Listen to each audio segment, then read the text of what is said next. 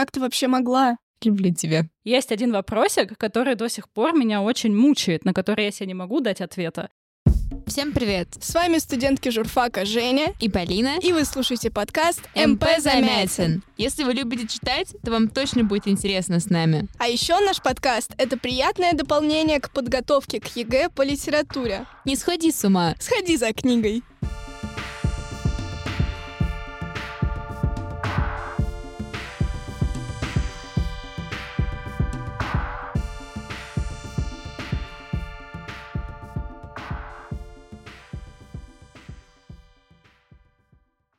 Сегодня 1 февраля, и в эфире бонусный выпуск ко дню рождения Евгения Замятина, в честь которого, как вы могли догадаться, назван наш подкаст. И сегодня у нас в гостях ведущая, на мой взгляд, гениального подкаста «Акула пера» Настя. Привет, Настя. Привет, девочки. Привет, Женя. Привет, Полина. Спасибо, что позвали. Я, я чуть-чуть волнуюсь, прямо что гениального вы задали планочку. Спасибо, что пришла. Нет, на самом деле, без лести. Я просто такой человек, который любит вообще копаться в личной жизни писателей. Но сегодня мы с тобой поговорим о Евгении Замятине, о его романе «Мы». И, если позволишь, я начну с вопроса достаточно провокационного. В одном из интервью ты говоришь, что очень любишь антиутопии и, в частности, обожаешь Замятина. Вопрос, собственно, почему в «Акулах пера» еще не было про него выпуска? А я просто все самое сладкое оставляю на потом. Вот. До него не дошли руки. Дело в том, что я же учитываю там не только какие-то свои пожелания, но и то, что хочет слушать Крис, например. А он и Замятин далековаты друг от друга, поэтому я просто, как это, подготавливаю всех, в том числе и слушателей, к какой-то более сложной теме. Но я так подумала, что, наверное, вот прямо сейчас я тоже, а как возьму, как сделаю выпуск про Замятина, и получится такое комбо. А можно нам какие-нибудь инсайдики из его личной жизни, такой как тизер, анонс выпуска? Короче, смотрите, давайте я вам что расскажу. Я всегда начинаю с детства, я вам расскажу про его детство, что вообще-то он такой э, вундеркинд, мальчишка был. Вот, он рос в хорошей семье, у него папа священнослужитель, Мама играла на рояле Шопена. И он был очень одиноким, у него не было друзей, он много читал, и поэтому он начал читать с четырех лет. Вот. Вы учитесь на журфаке, вы, может, тоже начали читать с четырех лет. Но он, он начал прям с Гоголя. Прям в четыре года oh. начал читать Гоголя. И, на мой взгляд, это повлияло в том числе и на мы потом. Слушай, а я вот вроде видела его биографию, у него разве не дедушка был священнослушателем? Или это как-то, ну... Потомственная семья. А. Вот. И еще то, что мне нравится в его детской биографии, и почему я, собственно, люблю Замятина и люблю его историю, это как-то его жизненное решение пойти учиться на инженерный факультет очень не отзывается, потому что он весь такой из себя гуманитарий, любит литературу, читает Гоголя, а потом такой, идите все, я вот наперекор судьбе пойду учиться на инженера, буду корабли строить. А еще у него было три жены, но это я вам не расскажу. Одновременно, прям многоженец. Это, а. это... Да, да. Да, но это уже в выпуске. Предельно подогрело интерес, да. я хочу тебе сказать. Поэтому все, миллион прослушиваний выпуску про Замятина просто обеспечены. Следующий вопрос. Как у тебя произошло с ним знакомство, и как так сложились обстоятельства, сложилась жизнь, что ты почувствовал, не знаю, тягу к его творчеству, тебе так нравится, ты с таким упоением о нем говоришь. В общем, очень интересно, когда все началось. В какой момент, получается, я свернула не туда? В какой момент ты перешла на темную сторону? Или на светлую, как посмотреть? Слушайте, я познакомилась с Замятином в школе в одиннадцатом классе, потому что до этого я в его творчество не вникала, я не могу сказать, что я там в школе прям обожала читать и читала вперед школьные программы, нет. То есть вот как он пошел по программе, так мы и познакомились. И так получилось, что роман «Мы» не понравился ни одному из моих одноклассников. Вообще ни одному. Серьезно? Да, да, да. Я училась в обычной средней школе, и всем этот роман показался очень сложным, непонятным, какие-то номера, талоны, что вообще происходит здесь. И это какой-то вот вообще бред. А я такая, я типа люблю идти против системы. И если все 20 человек сидят и такие, ой, что-то какая-то дичь этот ваш замятин, то я такая, я сейчас вникну и полюблю. И учительница, на самом деле, тоже так достаточно вовлекающе рассказывала про жанр, про антиутопии, что я где-то интуитивно почувствовала, ну, прям мое. Ну и, короче, прочитала и просто стала выглядеть как-то более выигрышно на фоне всех своих одноклассников. Короче, к Замятину меня привела любовь выпендриваться. Вот. Я не могу не пошутить на эту тему, извините, это можно будет вырезать, но я не могу не. Алло, это писатели-утописты? Утопите меня! Так, все, ладно. А, если ты начнешь с шуток, то это, это не закончится. У меня уже автоматически подъехала вторая шутка. Шутить я не буду. Я возвращаюсь в серьезное русло. Нет, на самом деле, казалось бы, наверное, я рассуждаю так дилетантски, наверное, изначально это действительно было просто желание пойти против системы, а потом оно обернулось реально в любовь к автору и к его творчеству. И это очень классно, что это не закончилось просто фактом похода против системы. Вот, вот что я хотела сказать. Полина, у меня встречный вопрос к тебе. Как ты познакомилась с Замятиным? Ну, слушай, на самом деле я вообще о нем услышала, когда, наверное, пару лет назад. Вот, то есть мы в школе его не брали, потому что у нас там, по-моему, был выбор между а, собачьим сердцем, мастером и Маргаритой и, по-моему, вот как раз Замятиным. И мы взяли мастера и Маргариту, вот, и до Замятина, собственно, дело не дошло. Вот, и, наверное, еще до этого я вот как раз от тебя услышала о Замятине, то есть до этого я ну, даже не подозревала его существование. Вот и потом я как-то так замечала, что достаточно часто сталкивалась с ним в своей жизни, потому что я помню, по-моему, это был Новый год в прошлом году. Мы на Новый год, наша семья, мы едем к моей крестной, отмечали в доме, нас там несколько семей собирается, и вот младший сын моей крестной, он как раз читал сначала 1984 Оруэлла, а потом он читал Замятин, я такая, блин, надо бы тоже почитать. Но как бы я читала его кусками, точнее, даже не читала, а слушала, вот, потому что я сначала думала, я почитаю книжку, прочитала 2-3 главы, потом я начала читать краткое содержание, потом я начала слушать это все. То есть это как-то вот все вот вместе, как, знаешь, как будто с разных частей вырвал все. Вот и, примерно, то есть картина у меня есть. Вот, что там происходило с главным героем, концовка мне не совсем нравится, но опустим этот факт. Вот, но в целом я вот закончила читать его буквально сегодня. Я познакомилась с Замятиным час назад, когда открыла краткое содержание «Мы» в метро по пути сюда. Ладно, нет, конечно, шучу.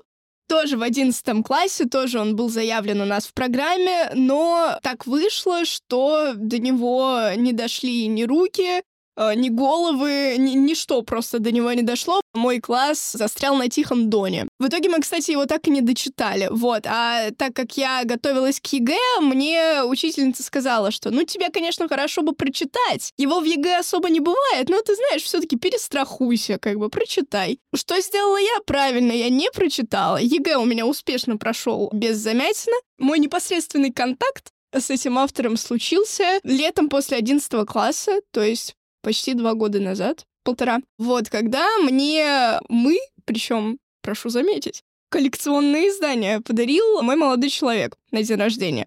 Вот, и просто принес книжку и такой, на, читай. Я знаю, что ты хотела, просто, просто читай. Просто даже не надо спасибо, просто читай. Вот, я села за книжку, я думала, все, сейчас, сейчас я прочитаю просто за три дня, за поем. Открываю дневник математика 32 века. Я думаю, так, Ладно, прочитаю не за три дня, за три недели. Читаю первые три главы, думаю, так, ну ладно, за три месяца точно прочитаю.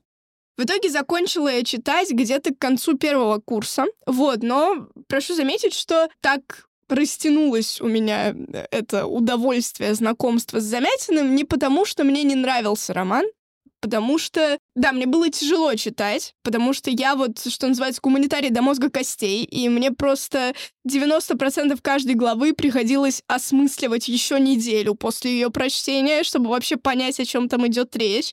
Вот, поэтому читала долго, но мне действительно очень понравилось.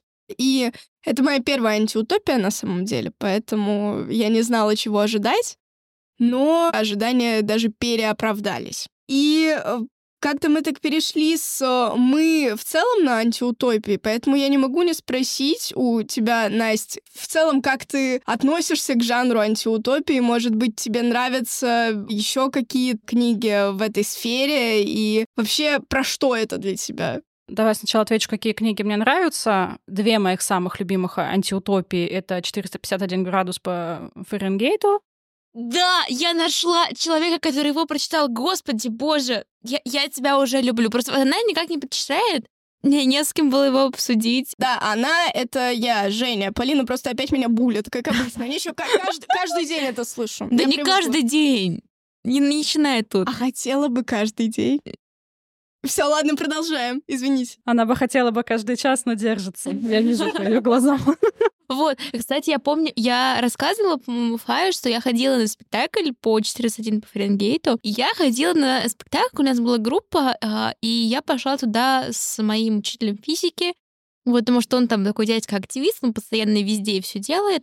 И вот он увидел, что идет такой спектакль, по-моему, туда уже ходил, и он повел нас, и я помню, что там было объявляли название и сказали, что типа, вот книжка Рэя Брэдбери 451 градус, но не сказали по Фаренгейту, я такая, типа, в смысле? Ну, они сковеркали название.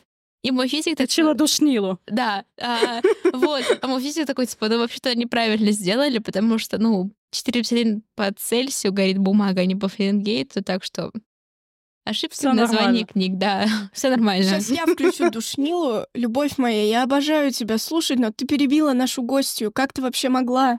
Люблю тебя. Взаимно. Да. Я, я, я, вас, я вас тоже.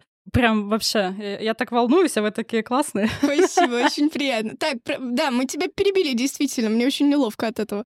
Это вот прям моя любимая антиутопия, потому что, и в целом я сейчас сразу же отвечу, почему мне вообще нравятся антиутопии, потому что это всегда про какую-то болезненную актуальность. Вот, такую вот прям вот подкорки. Даже когда тебе кажется, что, ну, как бы было и было, что это такой вот немножечко поджанр научной фантастики и так не бывает, ты постоянно читая чувствуешь вот эту вот актуальность, это противопоставление чего-то жуткому и чему-то хорошему. И 451 градус, он для меня вот актуальный всегда. Поэтому это мое любимое произведение. И плюс еще одно, это тоже в 11 классе со мной случилось э, такое После прочтения «Мы» я как-то увлеклась советскими антиутопиями, прочитала Платонова «Котлован», подумала, это что-то невероятно отвратительное. Вот. И, и, и влюбилась. Вот. Котлован. Сейчас, подожди, у меня просто резко... Ты сказала, и у меня закрутились шестеренки в черепно-мозговой коробке. Потому что у нас по программе зарубежной литературы на жюри на курсе был коллоквиум по филдингу «История Тома Джонса найденыша». И я не знаю почему, но у нас очень классный преподаватель, я его просто обожаю. Вот, но я не знаю почему у него как будто как гиперфиксация на советской теме, и у нас каждый коллоквиум, почему бы он ни был, э, от античной литературы до вот э, Филдинга, до вольтеровских философских повестей, у нас просто все каждый раз всегда скатывается на Советский Союз. И он рассказывал про котлован буквально в одном предложении, но я запомнила. Он сказал, что ну вот, да, роман Платонова, прочитайте, там прикольно, там на Землю прилетают космические Чичиковы и вселяются в людей. Вот, это просто... И для меня теперь котлован — это про Чичикова. Я не открывала книгу, честно, но у меня теперь он упорно будет ассоциироваться с мертвыми душами. В целом, это неплохая рецензия на котлован. Там приблизительно так и есть. Вот. Ну и еще одна любимая антиутопия — это Незнайка, конечно, да, это, это я считаю гениально. Подожди. На Луне, да. Не знаю. Да. Ты, ты, ты что, не знала, что «Незнайка на Луне» — это самая главная антиутопия всех времен и народов? Нет, я несколько раз пересматривала, мне это дико нравилось, но я не А ты почитай, ты почитай, ты Я просто поймешь. не задумывалась, что это вообще антиутопия. Ну, давай вообще с того, что как бы жанр антиутопия как жанр привнес Замятин, все, что было до этого, так не называлось, но тем не менее имело место быть там, начиная от Свифта с Гулливером, заканчивая Чиполлино. Поэтому Мир антиутопии очень широк. Блин, антиутопия. Нет, Чиполлино, это, я помню, нам, опять же, на зарубежной литературе, правда, это было в прошлом году, и я могу ошибиться, но нам говорили, что Чиполлино — это что-то типа сатиры на парламент какой, не английский, не английский же. Нет. Ну, короче, на парламент вот страны, откуда автор Чиполлино. Я, я чувствую себя тупой, потому что я не могу вспомнить ни автора, ни то, из какой он страны. Не, он не итальянец, нет? Или он ну, наверное, да, это, это логично. Это я тоже не помню имя автора, но как будто бы Чиполлино звучит очень по-итальянски. Но давайте мы все-таки, э, наверное, вернемся чуть-чуть к Замятину. Вот ты, Настя, сказала, что то, что было до Замятина, это вообще не антиутопия, и антиутопию как жанр привнес Замятин именно в литературу. Вот, и с этой точки зрения мне очень хочется спросить, да, возвращаемся все во времена ЕГЭ. Я чувствую себя человеком, который это все проверяет или который составляет, и спрашиваю, что хотел сказать автор? А, что хотел сказать автор? Что важно понять, мне кажется, при прочтении «мы», это то, что автор хотел сказать, хотел нам показать не только ужасы советской власти, как это принято, ну, многими считать, это там в том числе и было и у нас на литературе, что когда только мы там критикуем, противопоставляем бесчеловечную, бесчеловечное государство, но это такой более широкий, более глубокий роман, который показывает то, что любой тоталитаризм в любой сфере — это отвратительно будь то государство тоталитарное, будь то противопоставление машин, э, там, духовности машин людям, будь то противопоставление рациональности эмоциям. Любой тоталитаризм — это плохо, и что если мы что-то вводим в какой-то абсолютный верх, в абсолют, то это кончается не очень хорошо. Как-то печально на самом деле, но я согласна, я во многом согласна, я об этом еще скажу. Полина, ты как человек, который познакомился с Замятиным несколько часов назад. Что хотел сказать автор? Ну, слушай, я когда читала, у меня вообще это произведение вызывало такие очень смешанные чувства. И, кстати, знаешь, я когда читала, у меня я, наверное, вот только сейчас вот к этому пришла. Ну, в плане, вот когда я тоже прочитала, и уже несколько часов прошло с момента, я еще о нем думаю. Эта книжка очень похожа на... Сейчас, я вот прям специально искала сейчас. Будет «Ласковый дождь». Они же ну, максимально похожи. Когда какая-то машина все делает за людей, и она не остановится даже после их смерти. Вот, и все вот эти вот люди, по факту же, они люди, а, которых уже даже, ну, условно, ну, потом после револю... Великой революции, как они это называют, их даже же за людей даже не считают. Они все номера. А можно я поспорю? У меня Давай. прям язык Давай, чешется хорошо. поспорить. Сейчас буду спорить. Вот, насчет будет ласковый дождь. Я согласна, что, наверное, где-то есть, можно провести аналогию, но, на мой взгляд, что в корне отличается. В будет ласковый дождь четко обозначено то, что вот эта машина, которая все делает за людей, она, ну как бы это ни прозвучало фарсово, потому что машина не может испытывать чувства, но она делает все за людей, как будто бы с любовью к ним как будто бы вот она, э, да, люди, что там с ними случилось, они вымерли или они все куда-то пропали. Они, они, они же, по-моему, в пепел превратились. Ну вот, вот, окей, условно, люди вымерли, а машина делает им завтрак, накрывает стол, пытается там их найти, как будто бы разбудить. Ну, то есть, да, я понимаю, что машина не может испытывать чувства, и я не претендую на то, что вот нет, ломаем систему, у нас все машины обладают душой, но нет, все равно, как будто вот есть акцент на том, что эта машина, она делает это для людей с каким-то посылом, кроме механического исполнения обязанностей. Не знаю, вот у меня упорно и постоянно такое ощущение. Что касается мы, Замятина, и в целом, кстати, а, антиутопии на такую, ну, грубо говоря, машинную тематику, где вот все, мир пришел к полной автоматизации, люди как машины, машины стали еще более машинными, в общем, там прям градус вот этой жестокости и бесчувственности, он, на мой взгляд, зашкаливает. И это прям стопроцентное отличие, на мой взгляд. Вот я прям уверена в этом. Я сейчас прям сдерживалась, пока ты говорила. А, нет, я имела в виду другое. Смотри, во-первых, возвращаясь к тому, что у нас машина не испытывает чувства, вообще никаких.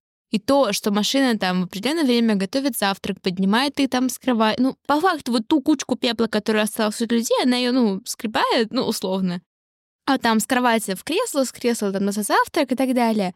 Она делает это, потому что у нее так заложена программа. Эту программу создавали какие-то другие люди. И она будет продолжать так делать, она не остановится. И если в завтрак должен начинаться, ну, условно, да, там в 7.30, то завтрак начнется в 7.30, и неважно, есть люди или нет людей. И то же самое в Замятине все люди живут по графику. Ты должен быть дома ровно вот до 22.30. Если ты не будешь дома, я не знаю, что с тобой случится. Ну, все равно нет, я не согласна. Я... Хорошо, мы останемся каждый при своем мнении. Я не буду тебя дальше убеждать, потому что это будет бесполезно. Да. Вот. Но все равно я прям чувствую эту, ну, как не знаю, связь, если так можно сказать. Просто единственное отличие, что ласковый дождь, там все именно вот машина все делает. А э, все-таки в замятине это больше на других людях завязано. Так люди в итоге тоже стали машинами, их в финале лишили фантазии, ну, это да. и они стали окончательно бесчувственными. Вот. И а, вот этот диагноз — это моя любимая цитата, кстати, из э, «Мы», и это предвосхищает мой следующий вопрос. О, понимаешь, этот уровень коннекта. Я еще не озвучила цитату, и ты уже. И моя. Вот, да, это диагноз врача, что типа, вот, да. у меня для вас плохие новости, похоже, у вас образовалась душа. А, да, да, да, это же это просто... Расскажи, расскажи, почему ты любишь эту цитату. Это моя тоже любимая цитата о том, что душа — это неизлечимо, и, и мне вот стало прям интересно, почему она нравится тебе. Ой, а мне интересно, почему она нравится тебе. Сейчас а, а, опять, да, давай. Мне она запала прям в душу, потому что она как будто ну, я все пропускаю через себя, все, что я читаю, и очень слежу за своими эмоциями и ощущениями в процессе чтения. И вот у меня очень тяжело шло это произведение, и вот я читаю, читаю, и как будто вгоняю саму себя в безысходность. И вот мне плохо, плохо, я не понимаю там 90% слов, и вдруг я вижу вот этот диагноз, что у вас образовалась душа. И, во-первых, у меня срабатывает, типа, о, знакомое слово, я знаю, что такое душа. Во-вторых, у меня появляется ощущение, что как будто вот этот диагноз, он объяснил все, что до этого с героем происходило, что он про себя не понимал, и что я про него не понимала, потому что для меня вот этот мир 32 века, в котором происходит непонятно что, он для меня и был непонятно чем. Я вот могу сколько угодно топить за то, что я что-то смыслю в литературе. Нет, ничего не смыслю. Вот, но для меня действительно это было совершенно непонятно. И тут вот этот диагноз, он как будто, он героя это вгоняет в еще больший тупик, а мне он как будто все объяснил. И это во-вторых. А в-третьих, это был как будто глоток свежего воздуха, который дал мне надежду на хоть какой-то нормальный там плюс-минус счастливый финал, которого в итоге не случилось. Спойлер, да? Вот, но тем не менее, и как будто я из этой безысходности вылезла и почувствовала, не знаю, глоток свежего воздуха, что-то хорошее, что-то светлое, что вот в этом мире интегралов и э, бесчувственных, не знаю, бесчувственного всего появилось что-то из нашего человеческого мира. Когда вы затронули как раз само произведение, да, у меня, я помню, я когда вот слушала, читала, а, у меня дикое отторжение вызывало и 330. Ну, то есть я помню, я даже когда на первый раз появляется, у меня она вызывает такое отвращение, что я не знаю, почему она, откуда она взялось. Вот, и потом, как бы в дальнейшем я понимаю, что она очень похожа на... Помнишь, Настя, в 431 по Фаренгейту там вот была девочка, которая помогает главному герою вообще осознать реальность, mm-hmm. что идет не да. так. Вот, она очень похожа на нее. Я не помню, то ли Софи, то как-то вот на С, то ли Соня, что-то типа такого ее зовут. Mm-hmm. Вот. И сначала как бы я понимаю, что вот появляется это вот И-330 противная лично для меня, и с героем начинает что-то происходить, и вот я помню там вот это еще О, ее номера я не помню, честно, и она мне так нравится, я до последнего надеялась, что она будет с главным героем, вот, и в итоге, и, а герой продолжает быть и 330, его все устраивает, ну, условно, да, а насколько его может все устраивать. А, и она показывает ему, что вообще есть за стеной и так далее. А, они там делают все свои дела, а, и он такой, вау, а можно и без талонов э, делать все свои дела, и он ну, открывает для себя новый мир. И мне в этот момент, я не радуюсь за героя, что он, типа, открывает что-то новое в своей жизни, мне, я сижу, и мне жаль ту девочку, жен... я не знаю, как ее назвать, женщину, наверное. А, потому, ну, да, мне ее так жалко становится, я прям не знаю я сейчас буду рвать и метать, но сначала. Я пожалуйста. тоже, я тоже, я, я, я, я такая уже, я хочу защищать i330. такой коннект сложил, я не могу. Я, я тебя уже люблю, я знаю тебя сколько, 39 минут, но я тебя уже просто обожаю. Вот, расскажи, пожалуйста, почему это твоя любимая цитата? Я, я полностью с тобой согласна. Во-первых, она дарит надежду, что все это может как-то закончиться хорошо и выйти в какой-то положительный, светлый момент пусть так и не случается, но все равно, когда ты это читаешь. И более того, она объясняет и показывает весь внутренний конфликт героя и внутренний конфликт в целом произведения всего. Вот. И поэтому она такая, она показывает жизнь вот в этом вот машинном мире. Это, это круто. Она прям вот в сердечко. Согласна. И вот раз уж мы с легкой руки Полины перешли к обсуждению персонажей, Скажи, пожалуйста, может быть, у тебя тоже есть вот персонаж, за которого ты условно топишь, вот ты считаешь, что это просто конфетка на блюдечке, что лучше типажа просто не существует, а кто-то прям тебя бесит. Мне очень интересно твою точку зрения послушать.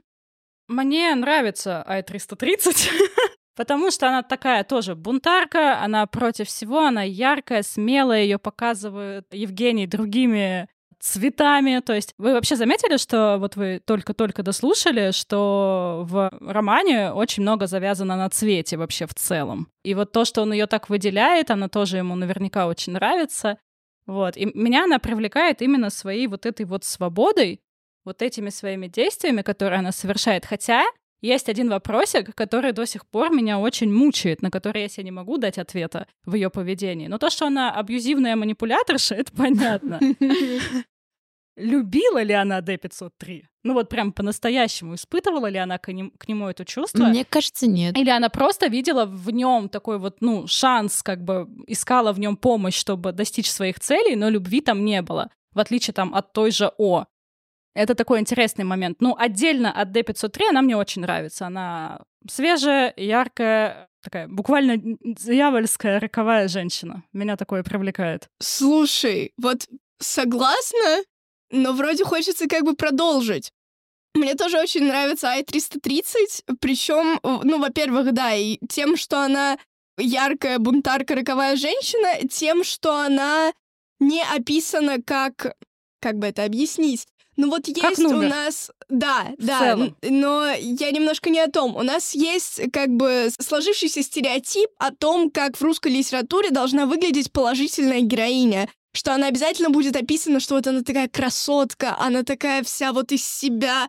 Вот Наташа она Ростова. Там... Да, да, да, да, да, что она себя так подает, что она вот просто королева. Вот, и 330, вроде бы она вот ее, Евгения Заметин описывает так ярко, что она на всех не, поко- не похожа, но при этом вот эта деталь, что у нее острые белые зубы, что она какая там еще помимо цвета, кстати, что я заметила, очень много завязано на формах. Что mm-hmm. О, вот она такая круглая, что там S, этот его друг, изогнутый, как бы английская буква S. И вот что это i330, она вообще какая-то нескладная, неровная, с этими белыми зубами. Ну, то есть она не подходит под стандарт красивой классической главной героини русской литературы. Мне это мне еще нравится. И третье, чем она мне нравится, что опять возвращаемся к этому диагнозу, что у вас образовалась душа. На мой взгляд, у D503 душа образовалась именно благодаря, благодаря ей. ей. Конечно. Вот. Поэтому, не знаю, просто она в сердечке, она прекрасна. Но насчет вопроса, любила ли она действительно D503, я считаю, что не любила, но я считаю, что его и О с забытым всеми нами номером дружно. Сейчас объясню, почему я сделала такой вывод. Я такой человек, э, можете кидать в меня за это помидорами, тухлыми яйцами и всем чем угодно. Я очень субъективно воспринимаю литературу, прям максимально субъективно. У меня когда-то была мечта стать литературным критиком, наверное, она где-то в глубине меня живет, но я понимаю, что если я буду литературным критиком, я буду как Синковский, который такой, все, критика должна быть субъективная, вообще ничего, кроме субъективщины. Вот, все только на личных чувствах. Мне кажется, я не смогу субъективно судить о литературе. Так вот, субъективно, пропуская все через себя, я воспринимаю все, что я читаю, в том числе мы. И всех женских персонажей я сопоставляю с собой, а всех там мужских со своими знакомыми какими-то людьми, близкими, не близкими. Просто у меня есть привычка, я ищу в персонажах аналогии в своей реальности. И, конечно, я и О, и Ай сопоставляла с собой. И как бы мне не хотелось этого признавать, но О очень на меня похоже.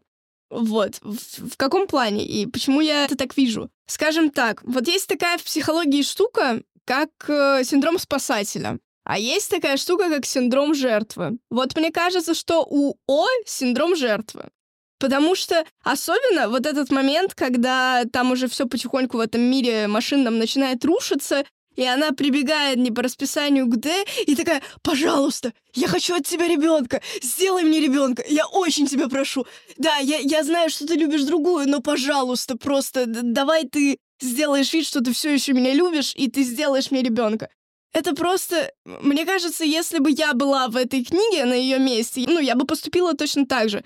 И мне настолько мерзко стало, когда я это осознала, что, ну, это же вообще просто кто? Кто так делает? Даже в машинном мире, вот Д все там, включает во врача, все его клеймили, что вот он какой-то не такой, что у него образовалась душа. А с другой стороны, что такое синдром жертвы, если не порождение души? И чем тогда О, по сути, отличается от Д503, которого все считают больным? С... Э, все, да, я просто считаю, что О синдром жертвы, и что она любила не Д, а испытывала, ну, не любила Д, а испытывала к нему э, вот это ощущение, что он будет ее спасателем. А я вот не согласна. Да, возможно. Возможно, тут все со мной не согласны, и меня сейчас закидают тухлыми помидорами. Теперь про И. Ай. Кстати, у меня вот вопрос сейчас, извини, да. перебила. Да. А от чего зависит то, как зовут героев? Кстати, хороший вопрос. Потому что, знаешь, вот есть D503, да, и вот его зовут там D русская. О, ну, я думаю, там, неважно, там английский, русский, вот даже И, она же, по-моему, как английская И. Она да. как английская пишется, да. И потом еще там вот ее друг, кто он, я не помню, там врач, не врач, а R, он R. И R тоже, по-моему, был R13, он был а, R как английская R. Да. А у вот у И-33 вот это S, там тоже дядька был, он тоже S английская, то есть он, собственно, выглядел как английская S. Я вот не совсем понимаю логику названий персонажей, потому что ну, как бы, с одной стороны, было бы логично, если бы героев называли как по русскому алфавиту, потому что все эти буквы у нас есть. Но с другой стороны, когда вот И-330 появляется, а, я не совсем понимаю, почему не, не так ну, типа, называются. Как идет вообще распределение вот этих имен? Какая логика? Вообще, я видела целую, целую диссертацию на эту тему. То есть реально там есть теории заговоров, почему их всех так зовут и так далее. Я ее не читала, поэтому я сейчас не буду тут экспертного мнения высказывать. Но если совсем к простому, ну, i330 подходит это имя. То есть, ну, вот он ее прям описывает, она прям похожа на эту букву. И, и тут по-другому никак. Вот. А D530, наверное, потому что он душный. Вот. Слушай, вот ты сказала, что вот ее зовут i330, она прям похожа на это имя, и у меня в голове сразу вот вся эта плеяда мемов в стиле, когда ты смотришь на людей вокруг себя, и вот ее зовут Маша. Ну блин, да, она же никакая да. не Маша, она вылитая Полина. Почему ее зовут Маша? Именно так. Вот, нет, а ну. на самом деле, на самом деле, у меня сейчас, пока ты говорила, я честно скажу, я об этом не задумывалась. Даже когда читала, мне было честно э, настолько все равно, кто там английская буква, кто там русская, что я вообще как-то у меня не было на этом фиксации. А сейчас я задумалась, и мне кажется, у меня есть теория. Смотрите, что я думаю на этот счет. Значит, наш великий душнило 503, он, у него русская буква, как и у многих персонажей там. Вот, ну окей, мы берем центральных. Д. Русская буква. Вот, допустим, русскими буквами обозначаются те, кто прям всецело принадлежит этому машинному миру, кто там строит интеграл, что вот они все такие, значит, русские, ну, скажем, советские, советские интегральщики. Назову их так. Значит, дети этого машинного мира. Девушка нашего душнила, э, которая О, мы не можем понять, английское это О или русское, потому что она в, как бы в промежуточной позиции. Она вроде бы тянется к Д, и вроде бы даже когда он меняется, и у него рождается душа, может, кстати, он поэтому Д, не потому что он душнила, а потому что у него есть душа. Или он... Ну, тут как-то все связано. Да, или он просто душевный душнила. Вот. Так вот, и... Душевно во всех смыслах. Да, и О, она как бы в промежутке, она вроде тянется к нему, и к вот этой советской интегральщине. А вроде когда он меняется, и у него образуется душа, она тоже к нему тянется. Она хочет от него ребенка, она не хочет принимать тот факт, что у нее жизнь забирает этого ее спасателя потенциального, что он э, уходит к другой, и она тянется как будто вот к этому его другому воплощению, другому я. Там очень много же завязано на этом внутреннем конфликте, на том, что у него появляется два я, и он не может понять, кто он. Вот, поэтому О, она как бы и английская, и русская, она в промежутке. А вот эти ребята, которые R, которые I 330, которые S, они же все в итоге оказываются, ну, назовем их революционерами.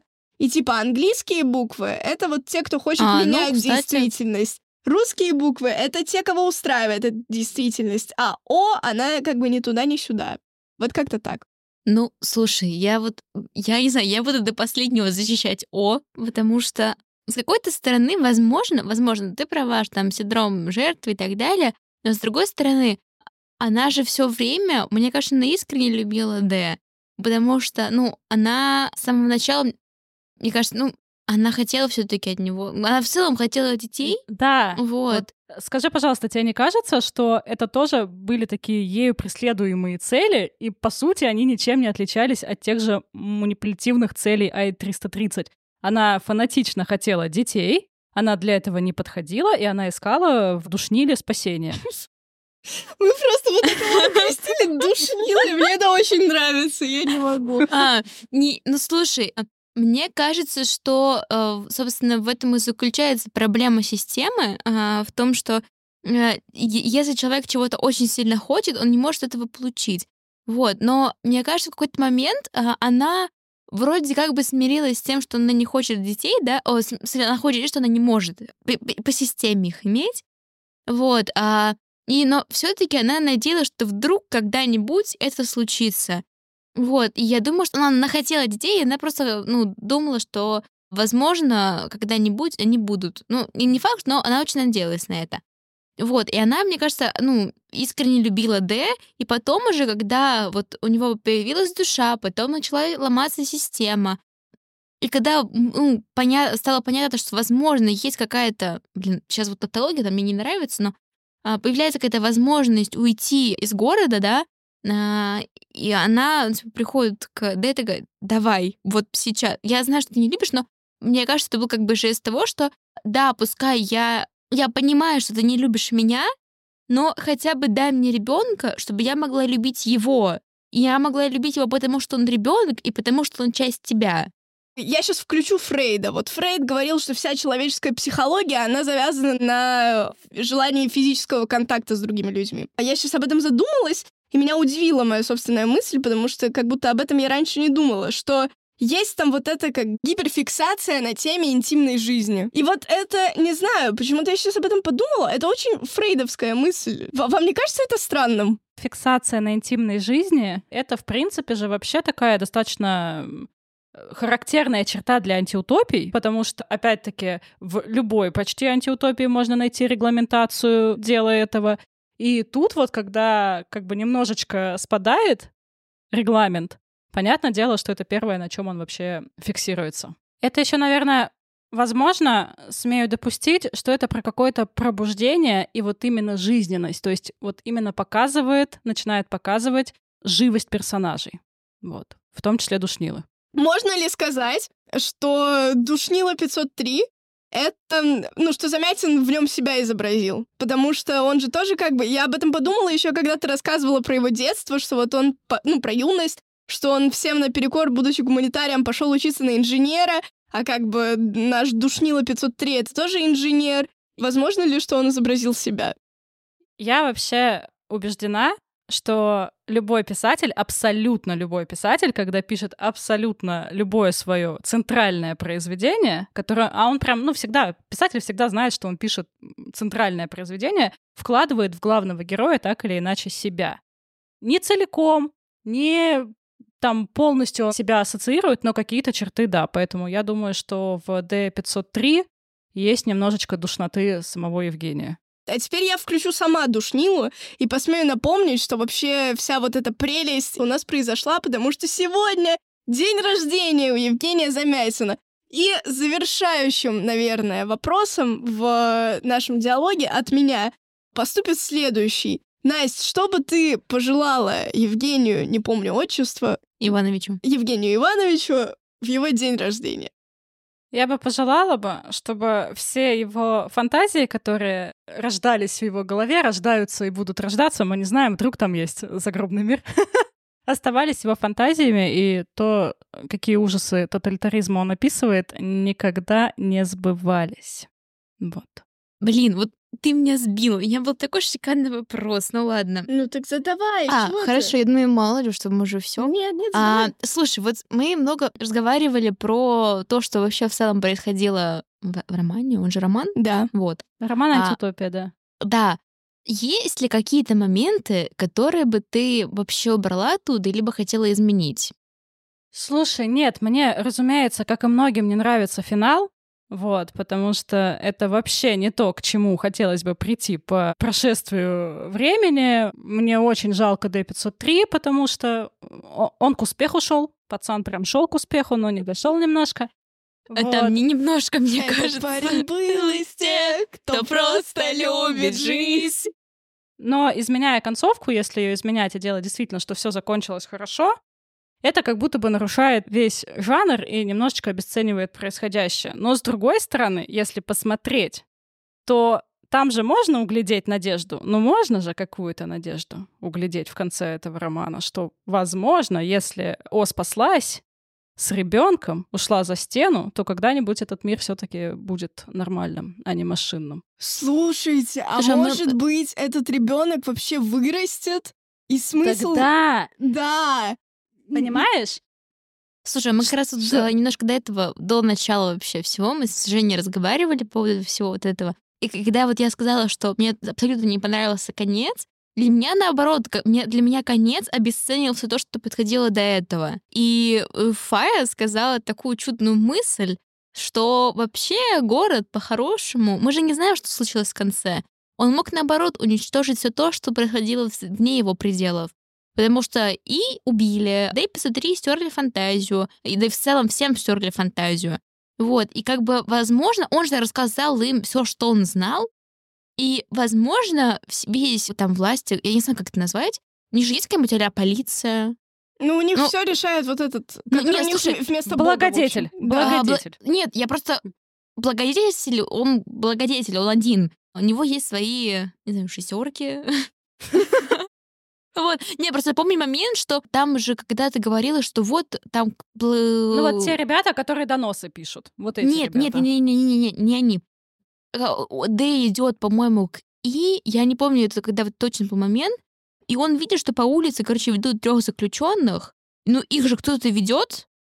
Ну, если так подумать логически, он там узнает, думает, что там И, он бежит к ней, а потом оказывается, что не она. И потом, когда они встречаются, такая, ахаха, я думала, это было так забавно. Вот, ну ладно. А у них же есть там а какая-то полиция. Ну, тут этих вот, не знаю, условно революционеров, она же их поймала, значит, там есть полиция или вроде как что-то вроде армии, ну, какое-то подобие хотя бы есть. И значит, что так или иначе всех свободных бы уничтожили. Ну, если не всех, то надежда все-таки есть, что О все-таки уйдет куда-то, но веро- мне кажется, что эта вероятность прям очень низкая. Тут просто надо не забывать, что в отличие, там, например, от каких-то поздних их антиутопий, тут все таки есть другой мир. Вот, ну, кроме вот этого мира. Просто он находится за стеной там. Позже этого таких роскошей уже не будет. И вот эта вот надежда на то, что О уйдет за зеленую стену частичкой D503, в которой в ребенке останется какая-то душа, и вот у них там все будет хорошо, и, возможно, в конечном итоге тот мир поглотит этот, вот это, ну, как бы чуть-чуть вселяет надежду, наверное. Ну вот, да, как будто бы. Но с другой стороны, да, я согласна, что как будто бы финал, он, ну ладно, нет, не обесценил, но вот он просто разрушил все, во что до этого хотелось верить. И это классический прием разрушенных ожиданий, который, кстати, да. я до Замятина, если честно, может, я просто мало читала, не встречала, по крайней мере, в русской литературе, когда вот вроде все, да, все, все хорошо, а потом раз, и ты снова в яме. Вот, и как бы добро пожаловать на дно. Видите, сколько вообще возможностей у этой, ну, аббревиатуры, не аббревиатуры, у этой буквы D503. Душнила Дно. 503, душа 503, дно 503. А, ладно.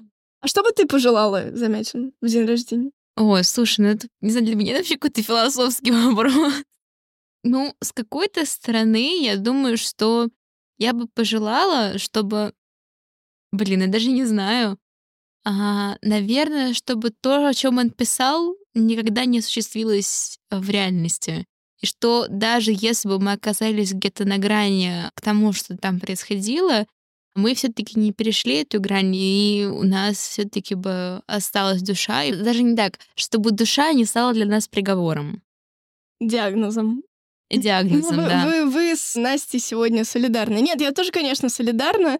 Сто процентов. И, наверное, это главное пожелание. Но чтобы не повторяться, я скажу что-нибудь другое. Я, я прикинусь, что я иду против системы, что я вся из себя такая Ай-330, да, вот. И скажу что-нибудь другое.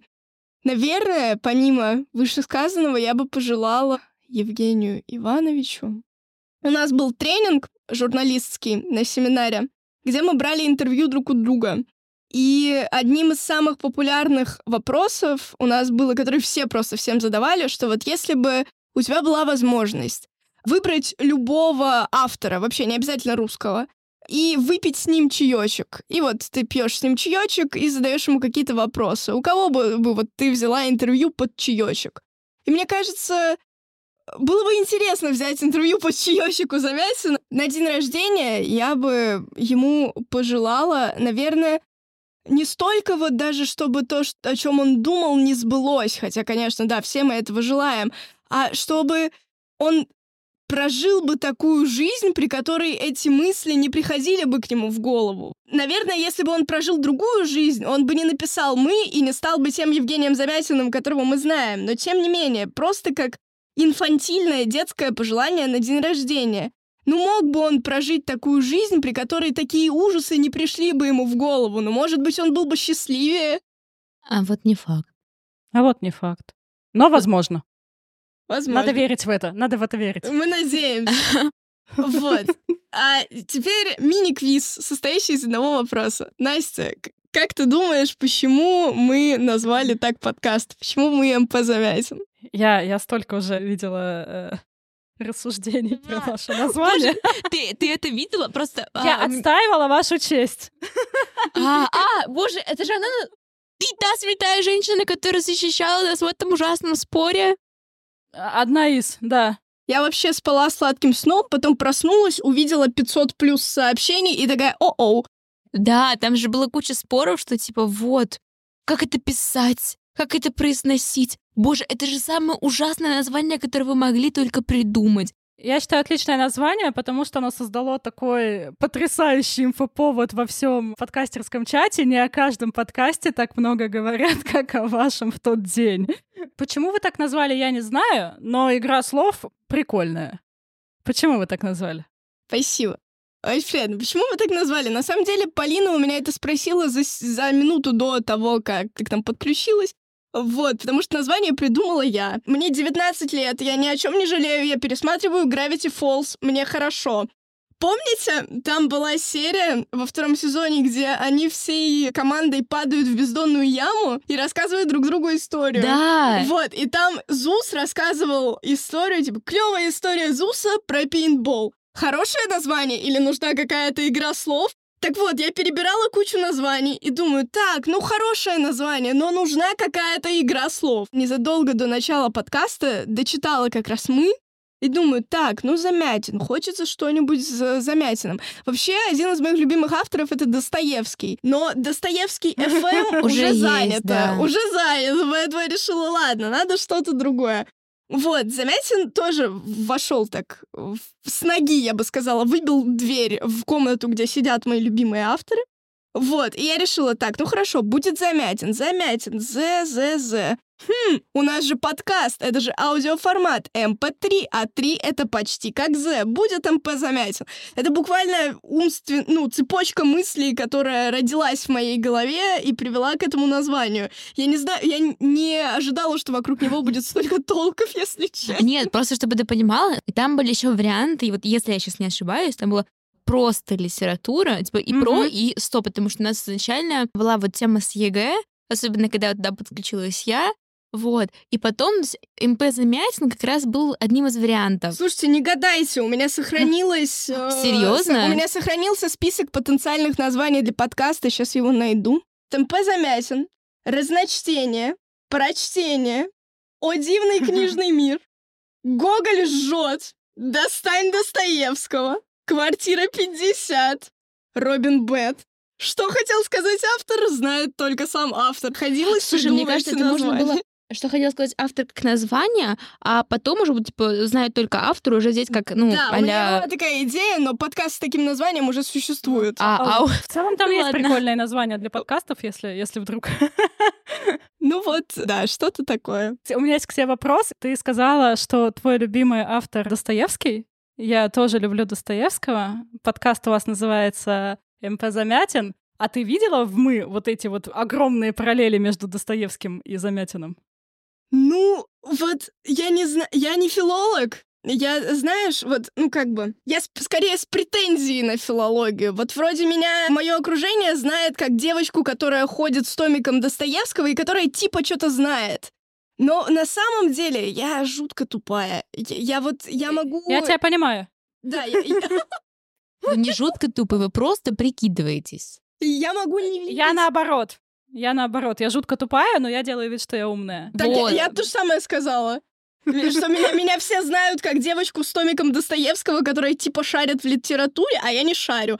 Вот, поэтому я не знаю, насколько те параллели, которые видела ты, видела я, но сходство есть, наверное, и для меня оно более глобальное, чем, ну, детали, скажем, или какие-то сюжетные параллели. Сходство между Достоевским и Замятиным для меня в том, что они жили в очень тяжелое время, и в том, что... Вот, ладно, окей. Раз уж мы заговорили об этом, мое любимое произведение Достоевского «Бесы». Как бы все, этим все сказано. Вот. Всё про что ясно. бесы? Правильно, про революцию. Вот. А, и здесь тоже, ну, тема революции, она так или иначе имеет место во всех антиутопиях.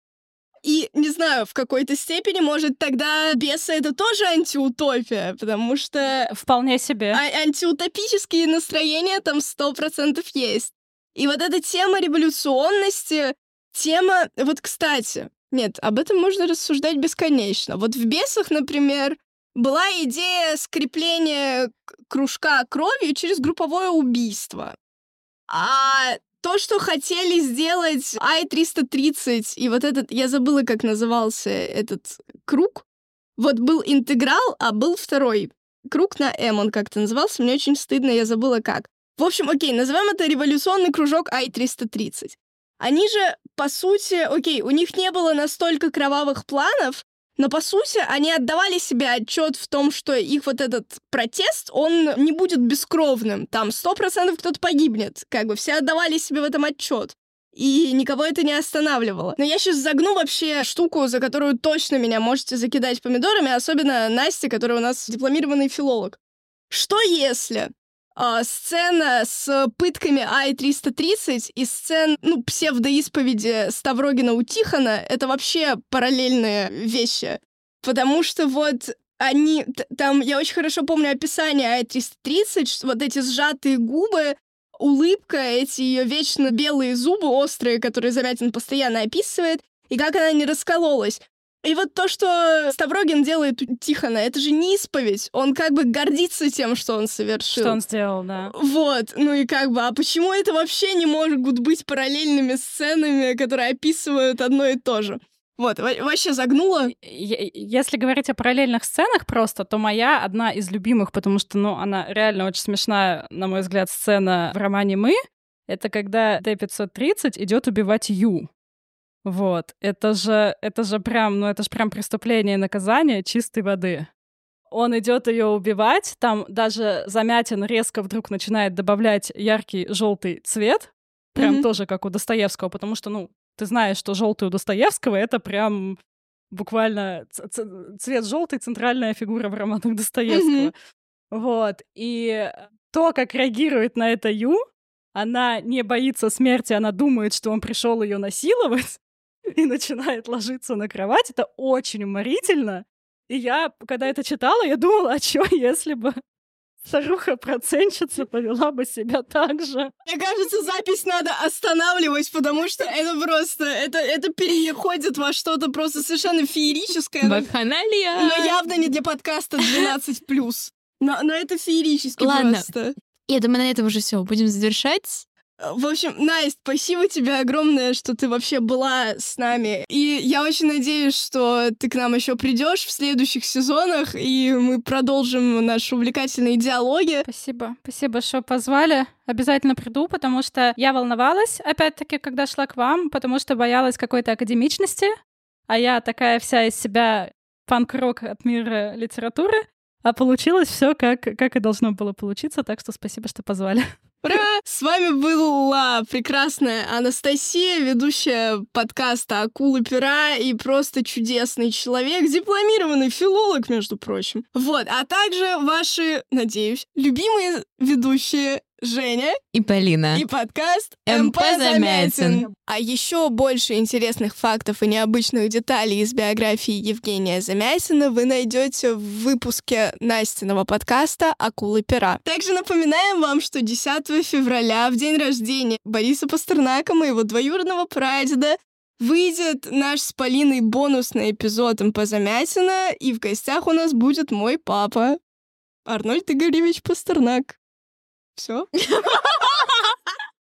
Арнольд Игоревич Пастернак. Все. Следите за нашими соцсетями, не переключайтесь. В общем, мы вас ждем, любим, обнимаем. Всегда на связи. Не сходи с ума. Сходи за книгой.